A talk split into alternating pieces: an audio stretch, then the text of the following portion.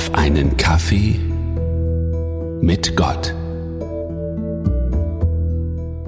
Jetzt, wo die Tage wieder kürzer werden und auch der Weihnachtsstress noch nicht begonnen hat, ist eine gute Zeit für Netflix and Chill. Einfach den Fernseher einschalten und sich berieseln lassen und ein bisschen auch das Leben an sich vorbeiziehen lassen. Tut ehrlich gesagt mal ganz gut. Endlich mal eine kleine Auszeit von einem stressigen Alltag. Während ich durch das vielfältige Angebot durchblättere, fällt mir folgendes Gleichnis aus der Bibel ein. Matthäus Evangelium Kapitel 25 Vers 14 Man kann das Himmelreich auch am Beispiel von dem Mann erklären, der auf eine Reise ging. Er rief alle seine Diener zusammen und gab ihnen Geld, das sie während seiner Abwesenheit für ihn anlegen sollten. Das Gleichnis von den drei Dienern. Jedem Diener wurde ein bestimmter Geldbetrag zur Verfügung gestellt. Einmal fünf Beutel Gold, einmal zwei Beutel Gold und einmal ein Beutel Gold. Lehrreich für uns ist vor allem das Verhalten des letzten Dieners, der nur einen Sack Gold bekommen hatte. Er hatte Angst, dieses Gold zu verlieren. Deswegen vergrub er es einfach im Boden. Als der Herr von ihm wiederkam, gab er es ihm eins zu eins zurück. Die Reaktion seines Herrn ist daraufhin nicht etwa verständnisvoll, sondern sehr drastisch. Matthäus Evangelium Kapitel 25 Vers 29 Wer das, was ihm anvertraut ist, gut verwendet, dem wird noch mehr gegeben und er wird im Überfluss haben. Wer aber untreu ist, dem wird noch das wenige, das er besitzt, genommen. Die Kritik des Herrn zielt auf die Passivität des dritten Dieners. Er war nicht bereit, ein Risiko einzugehen. Er wollte in seiner eigenen Komfortzone bleiben. Das Gold, über das dieser dritte Knecht verfügte, nutzte er nicht etwa dazu, um etwas Gutes zu tun. Vielmehr stahl sich dieser dritte Knecht aus seiner Verantwortung heraus. Er suchte einen Grund für seine Passivität. Dieses Gleichnis von Jesus zeigt uns, wie wir als Christen heute leben sollen, welche Erwartungen Gott sozusagen an uns stellt. Gott stellt uns herausragende Mittel zur Verfügung, um an seinem Reich zu arbeiten. Heute, hier, jetzt. Dazu müssen wir auch die Verantwortung übernehmen.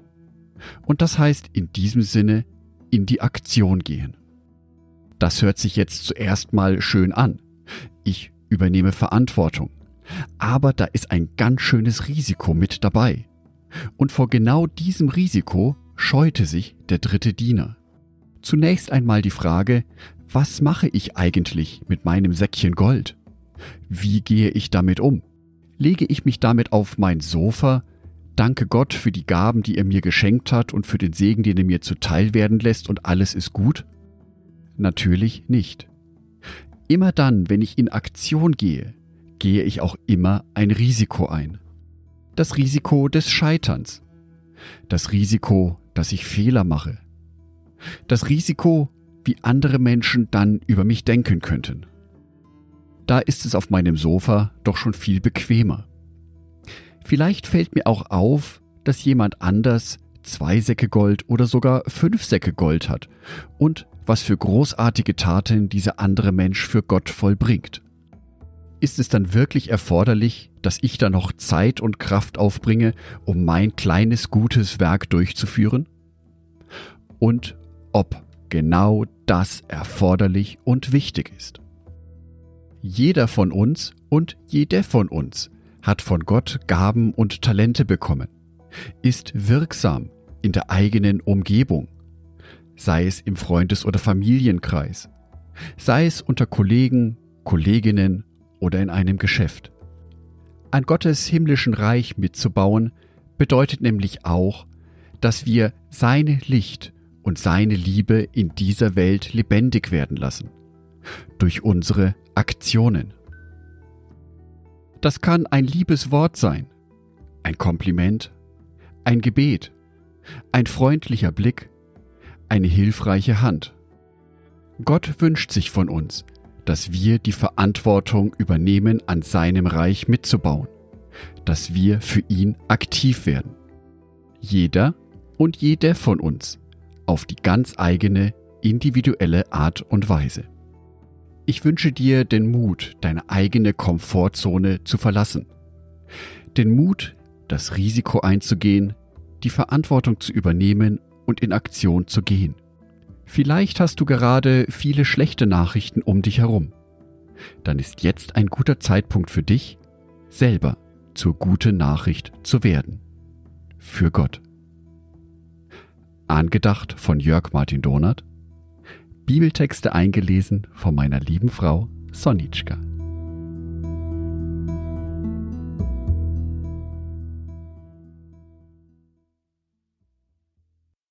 Ein herzliches Dankeschön an alle meine Patreons, die es mir ermöglichen, weiterhin den Podcast auf einen Kaffee mit Gott zu produzieren.